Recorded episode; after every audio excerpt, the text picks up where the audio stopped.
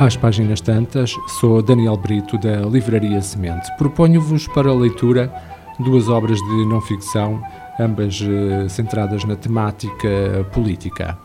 A primeira dessas sugestões tem por título O Crepúsculo da Democracia, o fracasso da política e o apelo sedutor do autoritarismo. É uma obra de Anne Applebaum. Em O Crepúsculo da Democracia, a autora argumenta que os sistemas políticos baseados em crenças radicalmente simples são mais cativantes, em especial quando recompensam e beneficiam os verdadeiros crentes, os soldados leais e os amigos e familiares do líder, e mais ninguém. Nenhum déspota governa sozinho.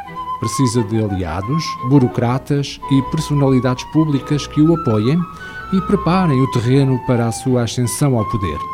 Applebaum analisa como os novos adeptos do iliberalismo se organizam e mobilizam e demonstra como as teorias da conspiração, a polarização da opinião pública, as redes sociais e a nostalgia por um passado idealizado são usadas como armas para transformar as sociedades em que vivem. Tomando como exemplo casos históricos, do stalinismo à Alemanha nazi e atuais, de Boris Johnson ao desmantelar do Estado de Direito na Polónia, passando ainda pela Espanha e pelo Brasil, a historiadora revela como o sonho da democracia se esboroou nos últimos 30 anos, colocando amigos de longa data em trincheiras opostas, asfixiando o debate público e beneficiando aqueles que defendem uma mensagem divisória, repressiva e autoritária. O Crepúsculo da Democracia é uma análise brilhante de uma transformação política e social que está a deformar as nossas sociedades e permite entrever e mapear o caminho para recuperarmos os nossos valores democráticos.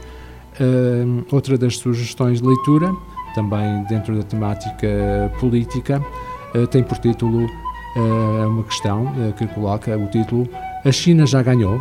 É uma obra de Kishore Mahbubani. O autor analisa de forma equilibrada os possíveis cenários que podem resultar da rivalidade entre a China e e os Estados Unidos da América. O embate geopolítico mais estruturante do século XXI está a dar-se entre a República Popular da China e os Estados Unidos da América. Será ainda possível influenciar o seu resultado? A América e a China são superpotências mundiais com pouquíssimos rivais sérios. Olham-se com desconfiança, comunicam mal e parece haver pouca empatia natural entre elas. A América valoriza a liberdade, a China valoriza a ordem. A América valoriza o poder de decisão, a China valoriza a paciência. A América está a tornar-se cada vez mais desigual. A China, uma meritocracia. A América abandonou o multilateralismo. A China acolhe-o. Será a sua supremacia inevitável? Estarão os outros 192 países fadados a vergar-se ao domínio económico e, quiçá, militar do maior país asiático? E será que os Estados Unidos e a União Europeia já perderam a luta pela sua relevância no palco internacional e comercial? As nossas eh, sugestões. O crepúsculo da democracia, o fracasso da política e o apelo sedutor do autoritarismo, de Han Applebaum, e A China Já Ganhou, de Kashor Mabyubani, ambas editadas pela Bertrand.